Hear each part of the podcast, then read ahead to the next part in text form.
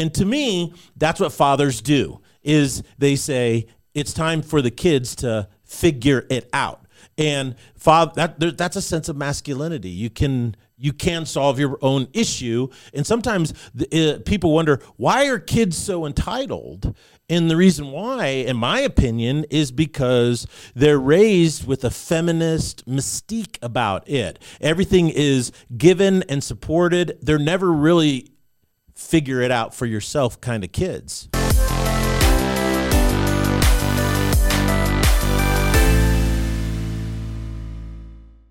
Ladies and gentlemen, welcome to the Salty Pastor Podcast, a podcast dedicated to helping you learn and grow in your faith. It is a journey that you must go on. It is not an optional side quest. It is something that you are either doing or not doing. You're either growing or shrinking.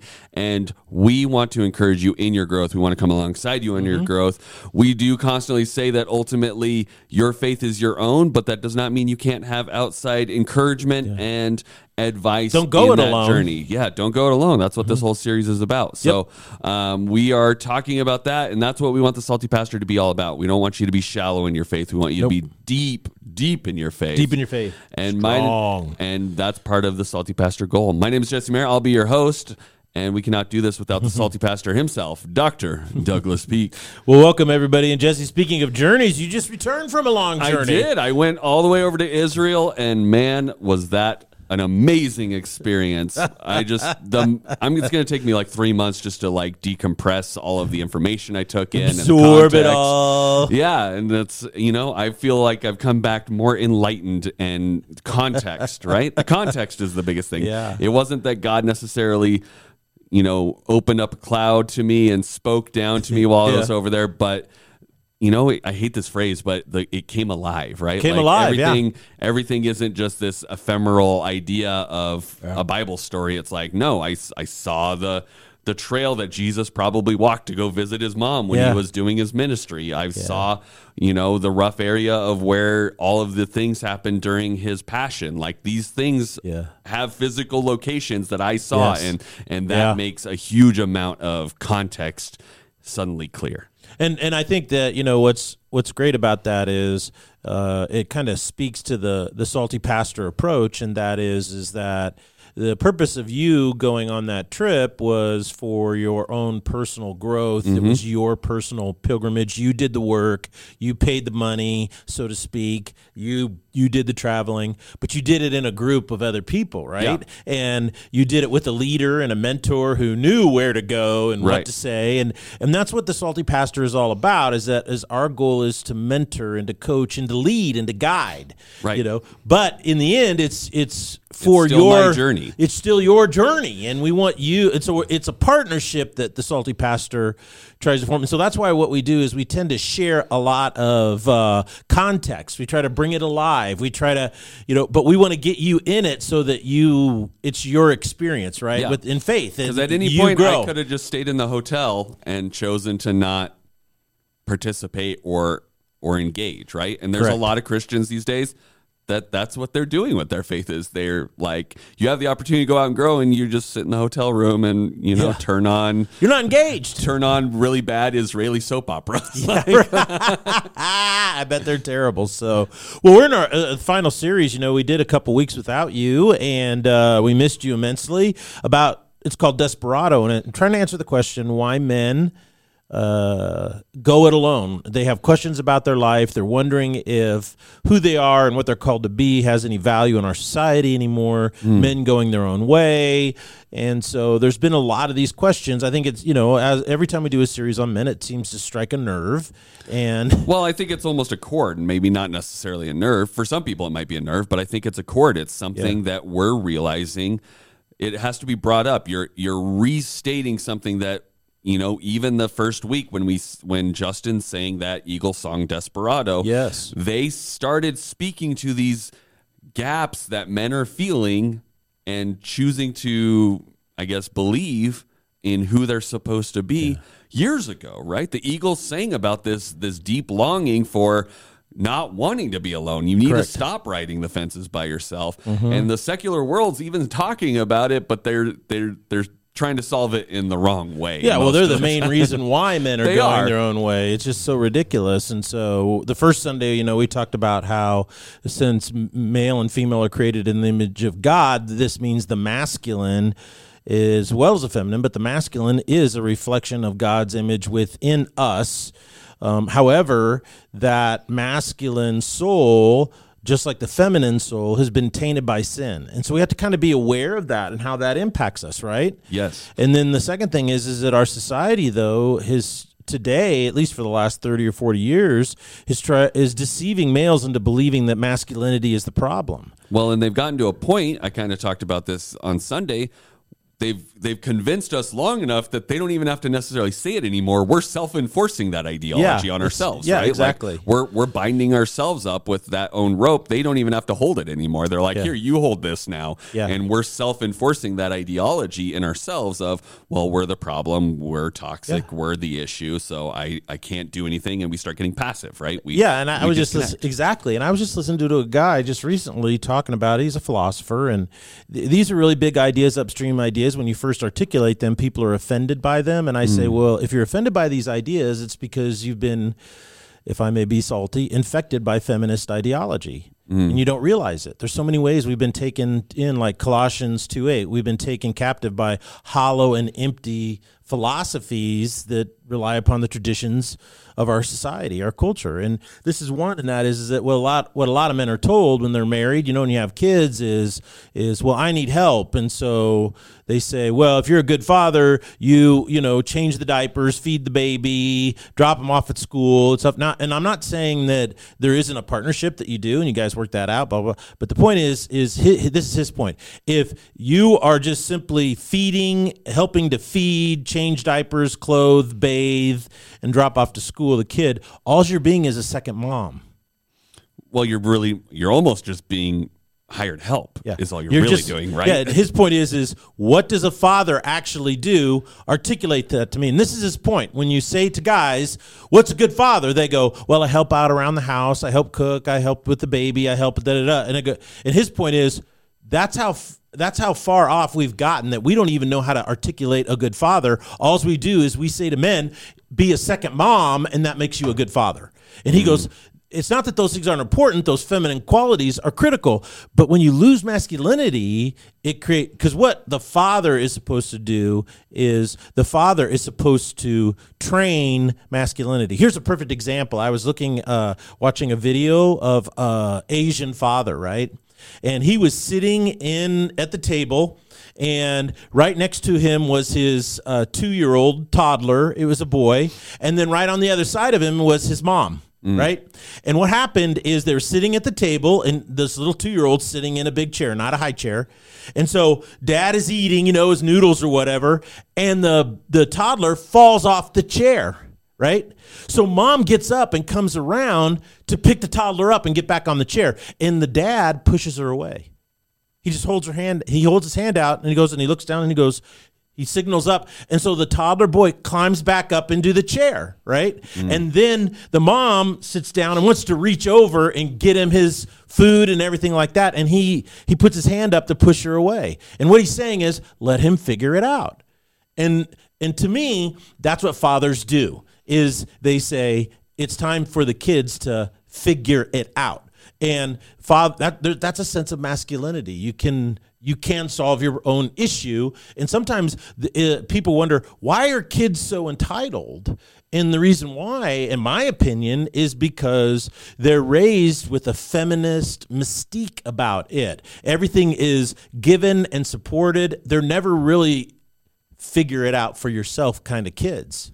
Well, and uh, so what I'm hearing you say is very specifically, men have kind of just been relegated to this idea of of almost a, a nanny, right? Like we want you to help with doing all these little menial Domestic tasks, things. which which is not inherently a bad thing. No. but that's where they want it to stop. Correct. The feminist ideology has said that's the, that's the extent we want you to help. Anything past that, as far as how you should engage in how we raise or how how they learn or Mm-hmm. or the ideas that they should be having or even the idea of letting them figure it out like anything that has to do with that masculine qualities, we don't want any help with. So a Yeah. good father is is relegated to do you cook? Do you help change the diapers? Yeah. Do Are you a show up? second mom? Yeah. I mean, But see, and here's the issue: is that our sense of value, you know, of being loved and and needing to be loved, uh, is feminine in nature, right? Mm-hmm. And and your mom makes you feel that way. You know, I love you so. I love you no matter what. I'm here to help you and care for you. And their um, empathy, which is very important to masculinity, is learned from our moms and and stuff like that. But the issue of self respect is learned from your father. It's a masculine quality. And when you are a girl, right, and you grow up with a masculine father, as a female, you will have more self respect than girls who grow up without a father. And this is proven in research. Okay, so your sense of your own value and the your sense of self respect is so much higher, research shows, when you have a masculine father in your life young men when they grow up with a masculine father what do they have self-respect they have confidence they have a can-do attitude. And and i think that we need to bring this ethos back and the only way to do that is it will never be found in society. You're never going to see a model of that in the media or on sitcoms or in movies or any of those kinds of things. Uh, you're not going to see it at the university level. You're not going to get that attitude in uh, public education and half of the private schools. You're not going to get it there either you know?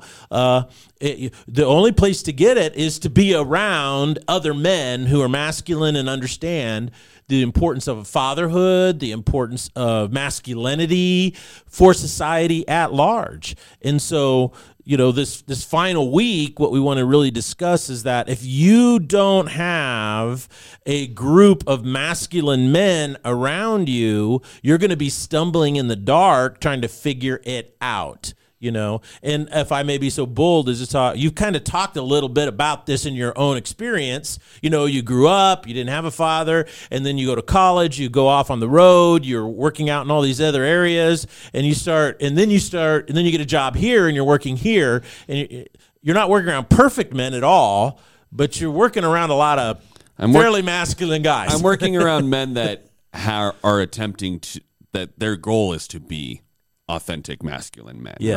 right i i spent a lot of time after especially after i left you know my my hometown because i was in a church there and a lot of the things i learned about being a man initially even just how to shave was from like my male youth leader and and men at my church who stepped up to take me hunting and do things like that but once i left i no longer had those influences in my life right Yes. i was in college where there's definitely an, a bent to what masculinity is, right? Mm-hmm.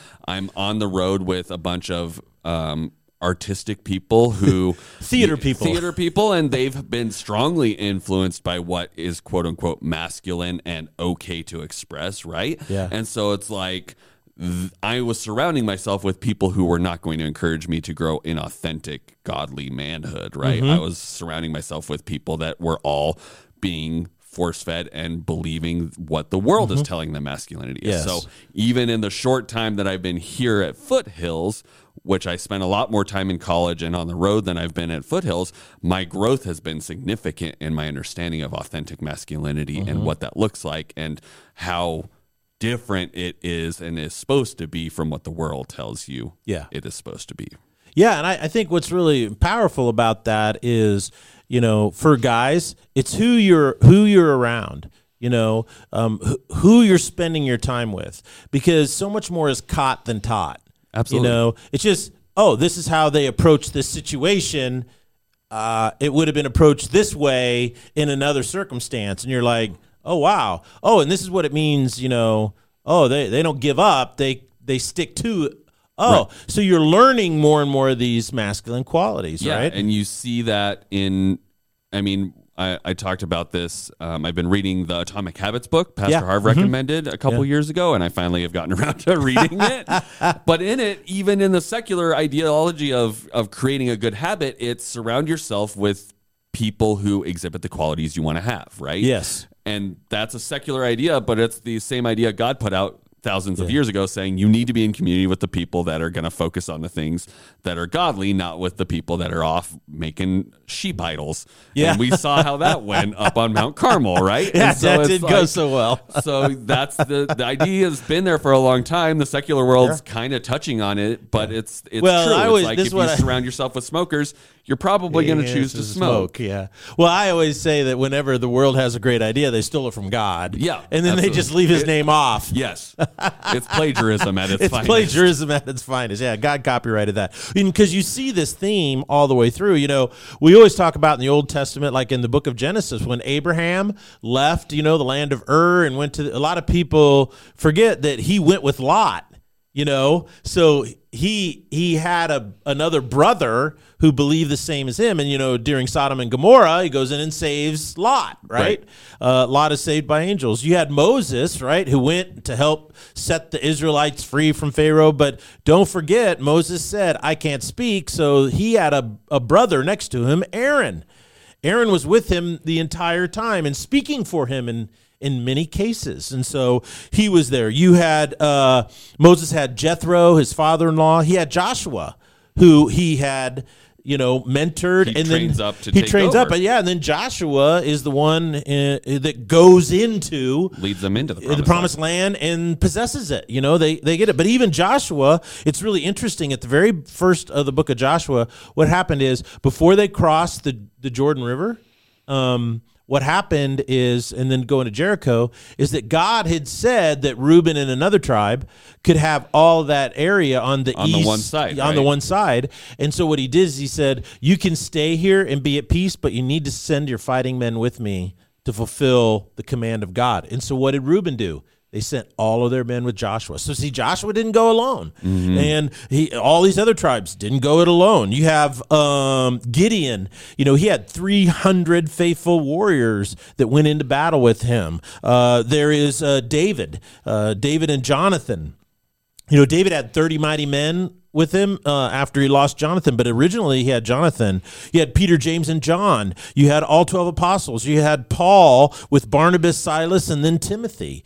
And so you see this pattern over and over and over again. The, the one that sticks out to me that is so powerful is in 1 Samuel chapter 14 and then chapter 18 is, is Jonathan. And what's really interesting to me is this is the way the book of Samuel lays it out is it starts with Saul who's anointed the king he's the first king of Israel mm-hmm.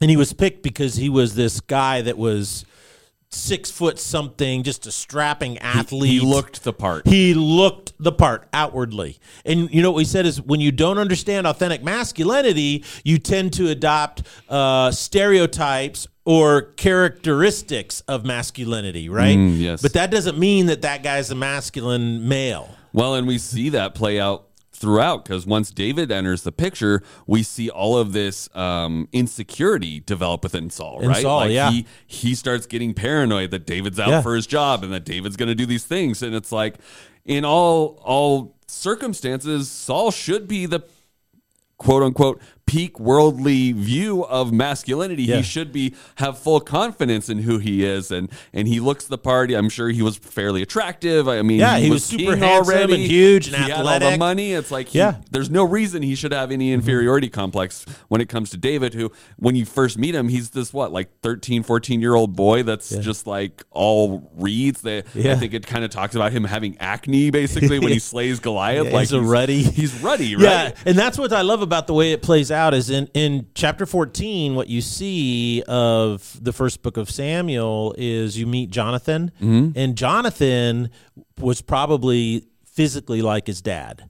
But he he had a his deeper Saul, character. for his who dad not, Saul. who Yeah. are not familiar jonathan is Saul's, is Saul's son. son. And in chapter 14, Jonathan goes up and um, kills 20 Philistines, 20 enemies in a half acre in a little tiny area. And he actually climbs up on a hill or mountain, you know, and then does that.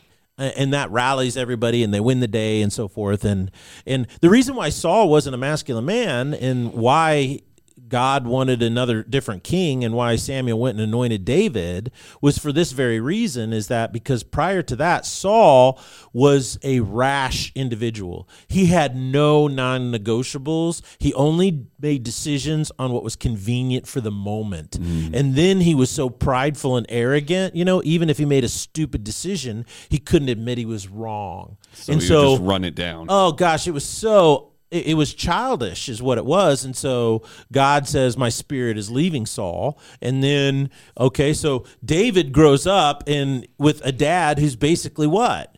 Who who looks the part but he's he's a child mm. inside. He's not a man who uh, a man of character and non-negotiables and values and honor. So he grows up. So he has this father wound in a sense you know a, a, a, poor example of what a father is to him. So this this man is not mentoring him right? Then what happens is in chapter 16 and 17 david shows up. He's anointed by god. And guess what happens? When samuel goes to the house of jesse to uh, anoint the new king of israel what does Jesse, his dad, do? He puts all the brothers, all of his sons, in front of Samuel, except for who? In front of David. Oh, yeah. So Samuel's there to anoint. He puts everybody. It's basically the Cinderella story, right? All yeah. the stepsisters get to go put out, and he's locked away in a closet, right? Yeah, so, exactly. So, what kind of wound did David have from his father? That he's not enough. You're not enough, right? And what's interesting is so out there, you know, in the field, he realizes God is my father, God mm. is my champion. And so he then kills Goliath. He goes to the palace.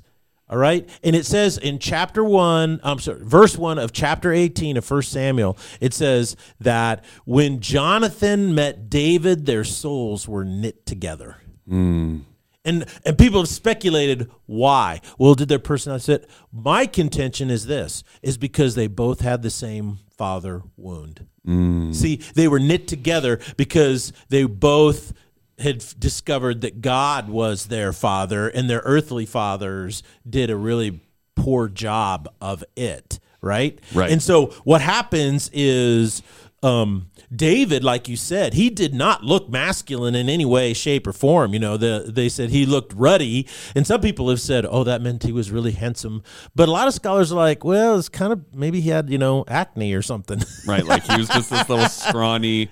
I mean, nerd has yeah. become a chic term these days. Yeah. but you know, he you might think of kind of that like nerdy, wimpy kid, right? A little yeah. bit. But he was, but he was brave. His heart was so much bigger than his body, mm. you know. And you know the old adage, you know, it's it's uh, what is it? It's not the dog who fights, but the fight and, and the, the, dog, dog yeah. that wins the day. And that's the whole point of seals and buds training is that we don't want to take the most athletic. We don't want to take the most, you know, baddest dude. We want the guys who are the most tenacious and can be bond together in a group. And so David and Jonathan are now knit together.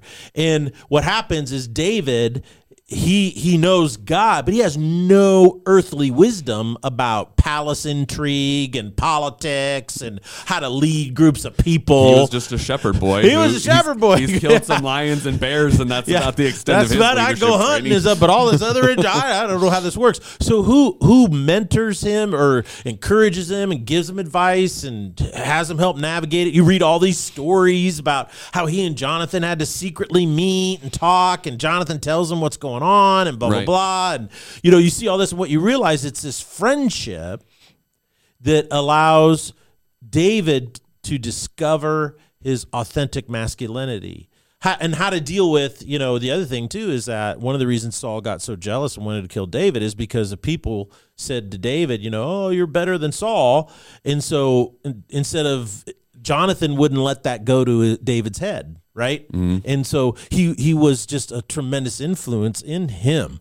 And so I, I think that David and Jonathan and their relationship is a perfect example that that men should dig into to realize how you're you have to be around men like you said who are pursuing the same thing and understand what they're pursuing Right. They're- you know, Jonathan, of course, wasn't perfect, but that influence, even though imperfect, was so powerful and overwhelming for David. And I, I think that's really significant. And when you look into it and you dig into it and you pull out the truths of what's going on there, you find some basic principles. I'll throw a few out and then we can kind of discuss them. The first one is this is that is that in order for men to discover, experience, and walk in true masculinity, they need to find men that inspire their masculine development, right?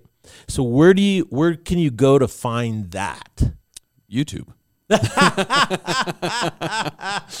There you go, YouTube and TikTok. Yeah, they'll turn you into a guy in the blink of an eye. They'll turn you into something, that's for sure. Yeah. Um, no, I mean, obviously, the best location is going to be within your church with men that are, are pursuing mm-hmm. God because ultimately he's the ultimate demonstration of authentic masculinity, mm-hmm. right? Mm-hmm. But, you know, sometimes he, it's e- sometimes we need demonstrations that are more at our earthly level in order to really grow from that.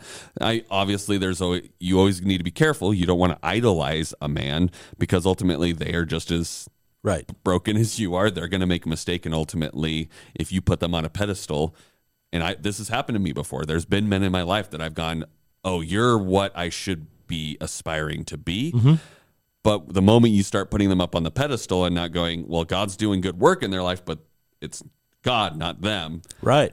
then when they mess up, eventually it hurts because then you're like, oh, it's reopened that father wound, or it's mm-hmm. it's they let me down. Why is there no good men? Maybe this isn't the way. It's like you do have to keep that perspective, but you can definitely look at people like men in our church that I go. Hey, they don't have it all figured out, but they're definitely doing some things way better than I am as far as doing Yeah. it right. See, and that's a that's a problem with idolizing things, and uh, particularly idolizing people, is because if you idolize somebody, you're doing that because you believe in your own heart that one day you can be that good, and then when they fall in your eyes, this is why Satan does this to us.